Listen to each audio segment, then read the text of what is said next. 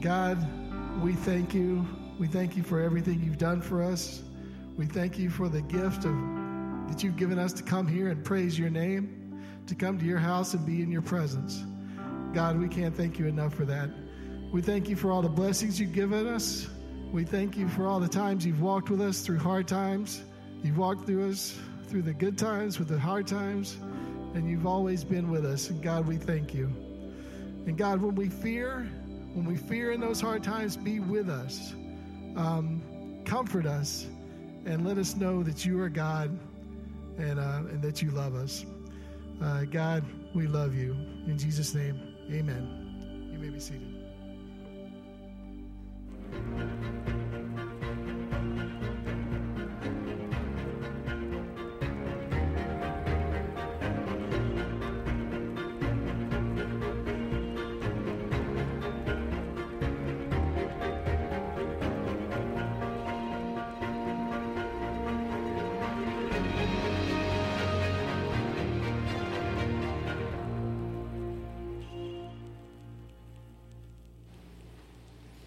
All right. Good morning, Christ Church. I'm Pastor Rob, lead pastor here at uh, Christ Church. Glad you're with us this morning on this holiday weekend. You folks in the upper room, uh, fantastic that you're with us this morning as well. Know you're going to have a powerful experience up there, as well as everybody joining us uh, online. We get lots of people every week that just uh, tune in and join us on, online, so we're glad that you're with us uh, this morning as well.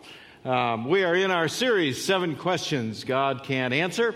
And uh, this series is going to the scriptures and looking at those questions uh, that uh, Jesus asked his followers. And they are hard questions uh, because they call us uh, to really uh, respond, to reflect, to think about what about us? That they may be questions that were asked of those followers in the beginning, but what about us today? If you're in the room and you claim Christ, um, wow, how do we respond to these kind of questions? And today's going to be no different a reflective, challenging uh, question. Why are you so afraid?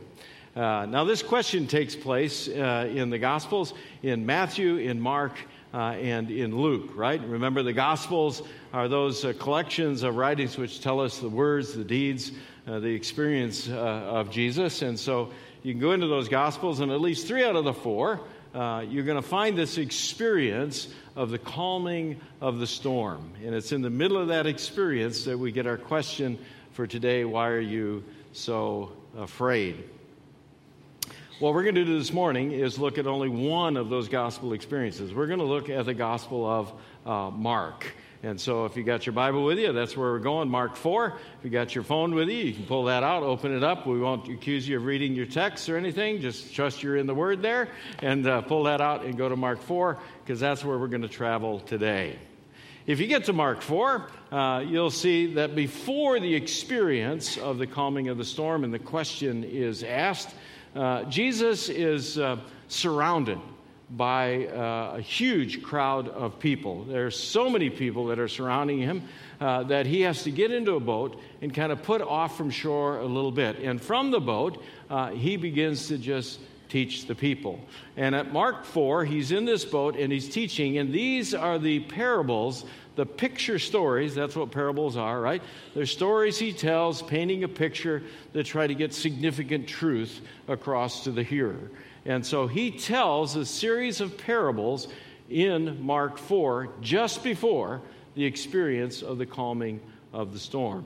Now, what's interesting is you go back through these parables, there's kind of this, this thread, this common thread that runs through uh, all of these parables the parable of the sower, the parable of the lamp, the parable of the growing seed, the parable of the mustard seed. There's kind of this common thread that's running through them all that they all have to do with the experience of this planting and growing of faith and therefore growing of the kingdom right? Just this experience of using seeds, especially as an analogy of, of just this planting of faith and, and the impact of faith, the growing of faith, and ultimately, therefore, the growing of the kingdom. And if we would take the time to walk through the parables, which we don't have enough time this morning, you could see how that just kind of uh, runs through all of them. And, and we go to one of them. This is the parable of the lamp. Inside that parable, Jesus makes this statement. He, then he added, pay close attention to what you hear. Now, of course, what are they hearing in the moment? Well, they're hearing Jesus sitting in a boat teaching them, right? So they're hearing his words. Today we would say, listen, you, you, you better pay close attention to what Jesus says, right? Better pay close attention to what Jesus says. Why? Well, the closer you listen to what Jesus says, the more understanding you're going to be given. So the closer you listen to Jesus, the more you take in his word, something more is going to happen in your life. You're, going to get more understanding. You're, you're going to get more uh, understanding of how the world works. You're going to get more understanding of, of how faith works. You're going to get more understanding of the implications of what it means to be a follower of Christ. You're going to get more understanding of how you live life as a Christ follower in light of the reality of this broken world, right? So if you pay close attention and you listen repeatedly to the words of Jesus, you're going to get more. You're just going to get more understanding. And, and, and beyond that, it says you're not only going to get more understanding that's going to be given to you, but you're going to receive what? Even more. So there's embedded in this the idea of growth, right? Expansion, growth, more, and then more, and then more. You see, the implications are the more we listen to Jesus, the more we pay to- close attention to Jesus uh, in our lives and His words, then faith is going to grow. And as faith grows, we're going to have greater ability to deal with the experiences of our lives. Now, he uses these parables and these picture stories to try to get this through to anybody that would listen to him. But when the stories are over, it says that he paid special attention to his disciples. It says he used all these stories and these illustrations to teach the people as much as they could understand. In fact, in his public ministry, he never taught without using parables, but afterwards, when he was all alone with his disciples, that would be his followers, right? His closest followers. So those that paid attention and those who followed him, he went the extra mile, right? And he explained everything to them. Why would he do that? Because he wants his followers to make sure, he wants his followers to understand the implications of his words and the faith that can grow in their lives. Is there a follower in the room today? Are you paying close attention to his words? Because this has a direct impact in how you understand not only faith, but how you understand applying that into the specific situations of your life as they unfold. Pay close attention. Why? Because storms happen, storms take place. We all know that. If we do the survey today and say, hey, is there anybody in the room this morning that hasn't been in a storm? I don't mean just the storm out there. I mean, after all, it's done nothing but rain lately. We've all been in a storm, right? Uh, but I mean, in a, in a, life storm, in an experience of life that is just simply a life storm, a, a difficulty, a challenge, a, a place of anxiety, of fear. Of course, we've all been in storms because storms just happen. Sometimes they happen because we do something, sometimes they happen because somebody else does something, but sometimes storms just simply happen. That's the way it was that day. He gets done preaching, he gets done teaching, and he says, Hey, let's just put out a little ways. Let's go to the other side of the lake. And so they took Jesus and they put him in the boat and they started out and they left the crowds behind, although there was some folks that went along in some other boats. But soon, soon a fierce storm came up. High waves were breaking into the boat, and it began to fill with water. All of a sudden, the storm just occurred, and the disciples are in the middle of it. Now, this is understandable if you're over in Israel. So, anybody that wants to go to Israel with me in 2020, and you can see this, you'll experience this. Storms just happen on the Sea of Galilee. It, it's just the way it lays out over there, right? The, the winds come off the Mediterranean and they kind of flow in, and there's kind of these channels and tunnels that just capture the wind and they kind of funnel them right into the Sea of Galilee. And at the Sea of Galilee, when you're bobbing out there in the water, you kind of look and there's this high ridge at the end. The storms just kind of come in and they just kind of swoop right over the top of that ridge, right down onto the bowl of the Sea of Galilee, and you can't even see it coming. And it just happens. Had one of those storms? Had one of those experiences in your life where you just didn't see it coming? And all of a sudden, life is just in turmoil. What happens in the middle of the storm? Now, there's a contrast that takes place in the middle of this storm in the Gospel of Mark. Jesus is in the middle of the storm. He's in the boat with the disciples. But it says Jesus is in the back of the boat, and his head is there on a cushion, and he is sleeping. Why is he sleeping? Well, he just got done preaching all day, right? I mean, I do three of these on Sunday morning, and I go home in the afternoon, and guess what I do? You bet, take a nap, right? That's kind of exhausting stuff. Well, Jesus has been doing this all day. He's been preaching all those parables all day, right? Trying to get people to understand the impact of, of what he's sharing for their lives, the importance of faith. And so he's in the boat, he's exhausted, he's sleeping. But there's something else that's going on. Jesus is in the boat, he's exhausted, and he's sleeping, and the storm is raging about him, and he doesn't even seem to take notice. How can Jesus express such calm in the middle of the storm? If we'd listen to Proverbs, the wisdom book, right? The great wisdom, the wisdom book of Proverbs, it says, You can go to bed without fear. You'll lie down and sleep soundly. You need not be afraid of sudden disaster, storms, or the destruction that comes upon the wicked. How can that be true? Verse 26 For the Lord is your security. How can Jesus, in the middle of the storm, lie there and be so absolutely calm and asleep? Not simply because he's exhausted, but because he is expressing exactly what he just got done preaching. See, guys like me, we hear that phrase all the time. Well, Pastor, make sure you practice what you preach. Heard that before? You see, he has to practice exactly what he just got done preaching. So the real question is do you think Jesus really believes what he just got done preaching in all of those parables? That his words that faith has implications for how we experience and go through life. That faith makes a significant difference in how we experience how life unfolds for us. That faith can make an extraordinary difference when it comes even to the storms.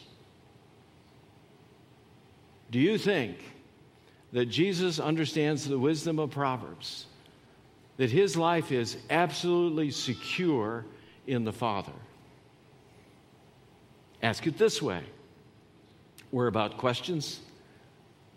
Do you think there was anything that was going to happen in his life in that moment, in that storm, that was going to be so great that it would prevent him from going to the cross and walking out of a tomb three days later? Is there anything that was going to happen in his life before that moment that would cause that to not happen?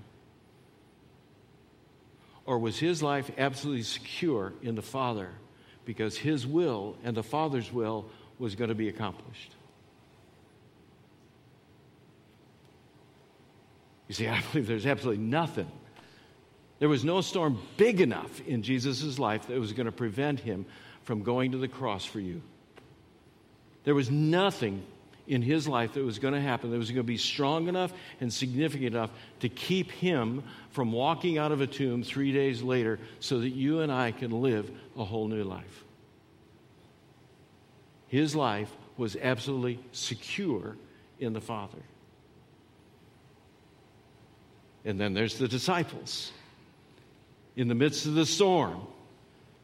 The disciples who just got done hearing everything Jesus taught, the disciples who just got done having everything more thoroughly explained into their life, they too are in the boat.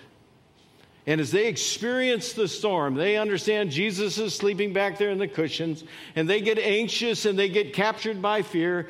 And so they wake him out, wake him up, and they shout him and say, Teacher, don't you care that we're going to drown? Now, notice what they do when fear gets a hold of them. When fear gets a hold of them, what do they translate the fear into? The assumption that Jesus doesn't care. How many times have you been captured by fear? How many times has some storm come up in your life, and as the storm is, is uh, raging around you, you get captured by the anxiety of the moment, the anxiety of the fear, and you translate that and you cry out to God, and you assume by virtue of the storm what? God doesn't care.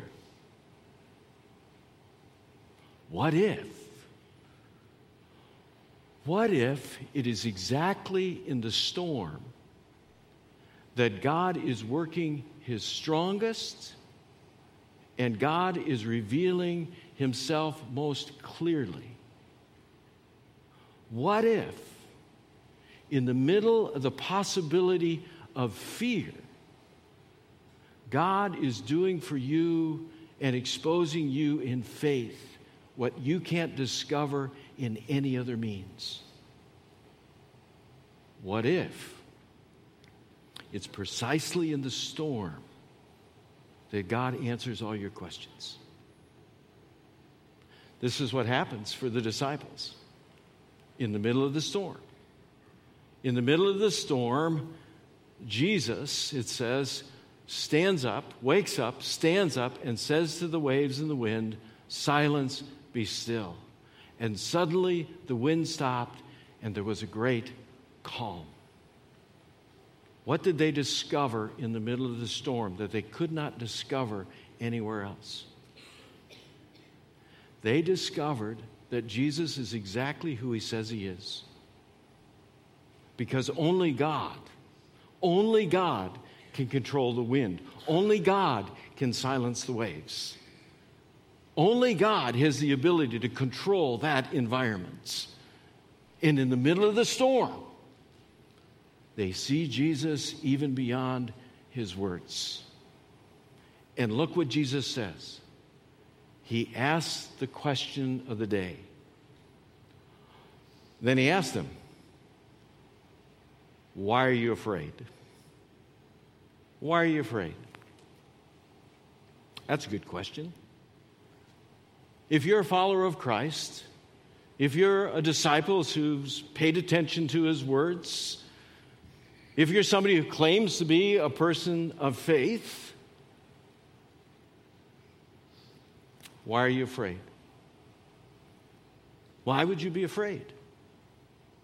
Is your life any less secure in the victory won for you in Christ than Jesus' own life was secure in the Father? Is your life any less important than the life of Jesus was to the Father? I mean, elsewhere in Scripture, we can hear where he says, Listen, God knows you so well. He cares about you so much. He knows the hairs on your head, and He's got them numbered. He is down to the most intimate parts of your life. He knows everything, and He cares about the smallest of details. Why are you afraid? Why are you afraid? In the text, Jesus brings us into a challenging relationship because he asks the first question and then immediately he asks a second question. The first question, why are you afraid? The second question, if it goes forward, Terry, can you help me out up there, please? If we can get there. The second question has to do with, uh, with faith. There it is. Why are you afraid? What's the second question? Do you still have no faith? Wow, what did he just do? He just brought the experience of faith, understanding his words, letting faith grow in our lives, doing taking into ourselves everything he was talking about in those parables, understanding the growth of faith in our lives has significant implications to how we experience life, how we walk through even the storms. So when he's in the middle of the storms, he says, not only, why are you afraid, but do you still have no faith? That there's a direct relationship between fear unleashed in our life and faith growing in our life that if we have more fear in our life, we are exercising less faith. If we're exercising more faith in our life, then we will have less fear. He understands this direct relationship of understanding the truth of what he says that our victory is already won, that our future is already secure, that there is nothing beyond the presence and the power of Christ in our life. The question is, why are you afraid then? And do you have faith that believes it? Paul asks a series of questions in the book of Romans. It goes straight to the same question. He's asking a series of questions, and before this, he says, Listen, this is who we are. We are God's chosen people. We, we are chosen by God, we are blessed by God. Uh, we, we absolutely belong to Him. We do not belong to this world. We belong to Him. So, with that in mind, he begins to ask questions. What shall we say about all these wonderful things then?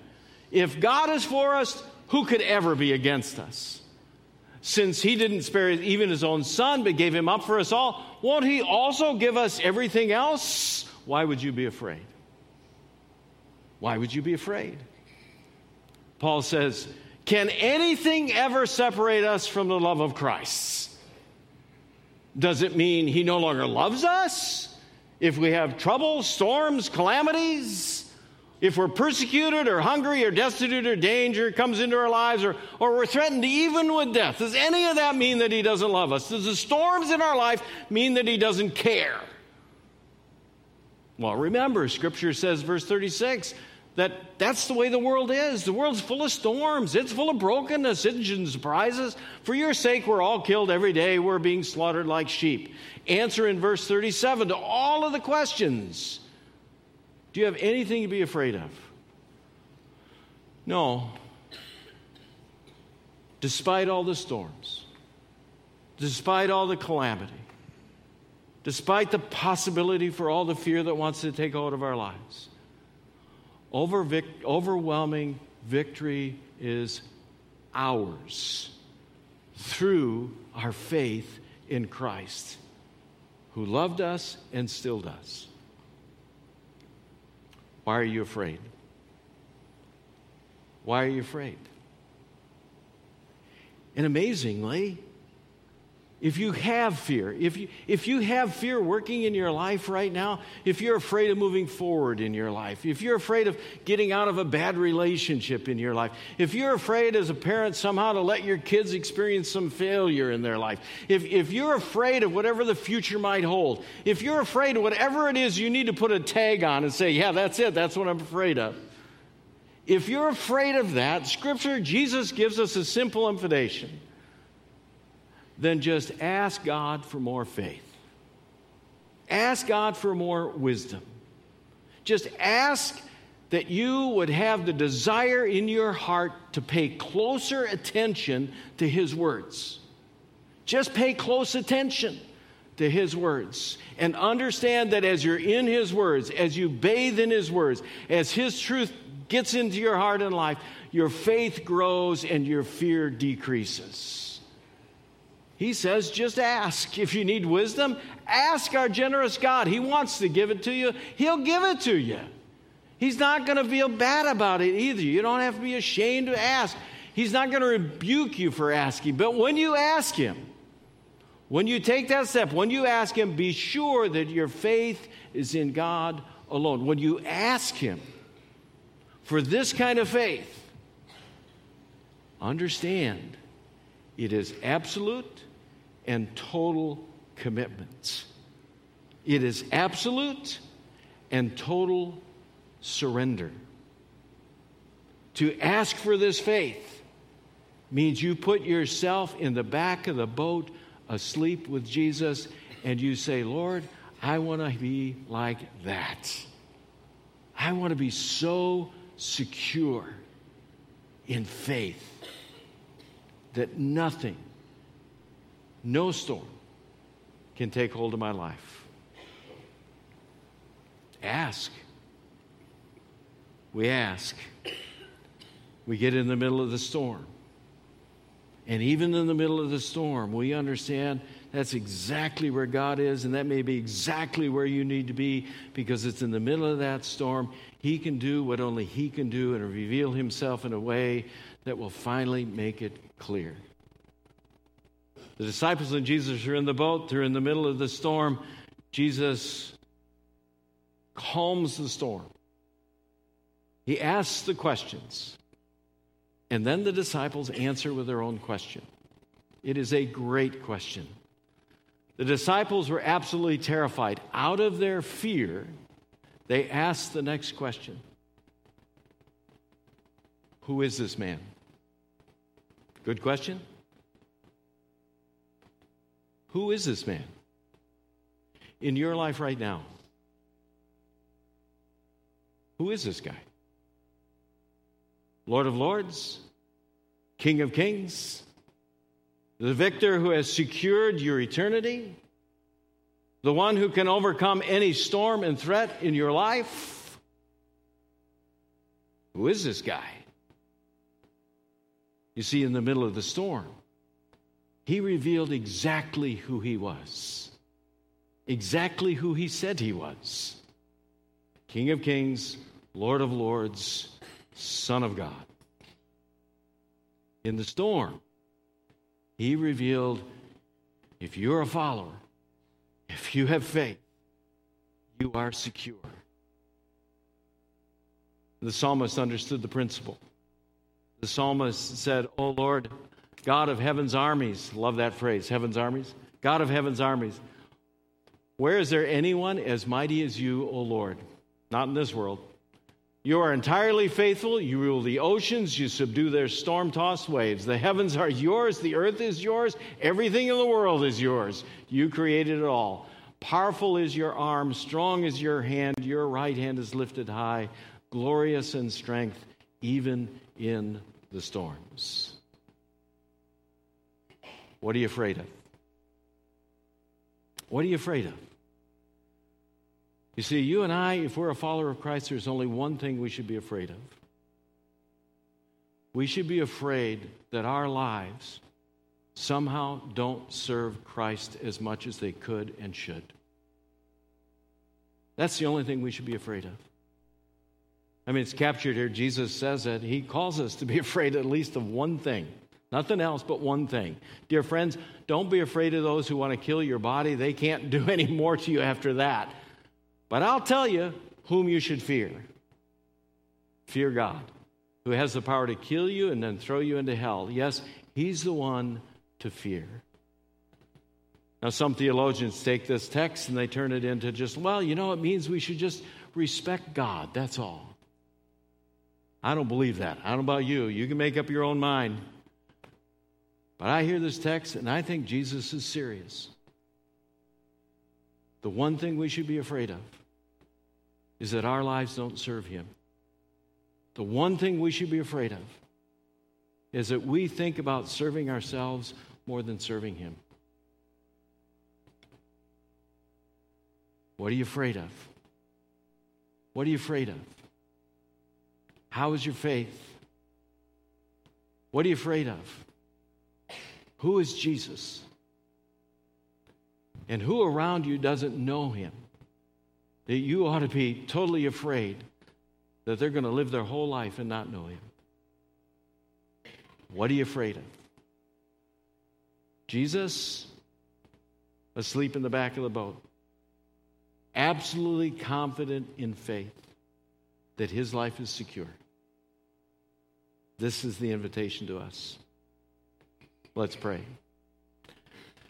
Father, we come to you this morning. It's a great question, and you call us to answer it.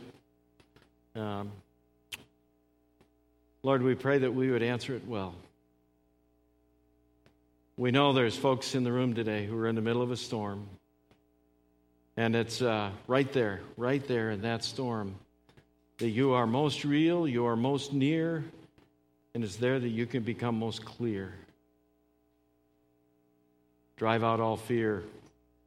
Help us to pay attention closely to your words, to your deeds to know that you conquered everything in this world, even death itself, and you give us the invitation to just believe, to have faith, a faith that grows, a faith that continues to strengthen its wisdom and understanding, a faith that drives out the fear, and a faith that flows into other people. So, Lord, we ask today that we can answer the question that we can simply trust you in everything, give up all that we are, absolutely surrender everything in our life into your hands, knowing that you will always do, whether in calm or in storm, you will always do what is best for us. It's in Jesus' name we pray.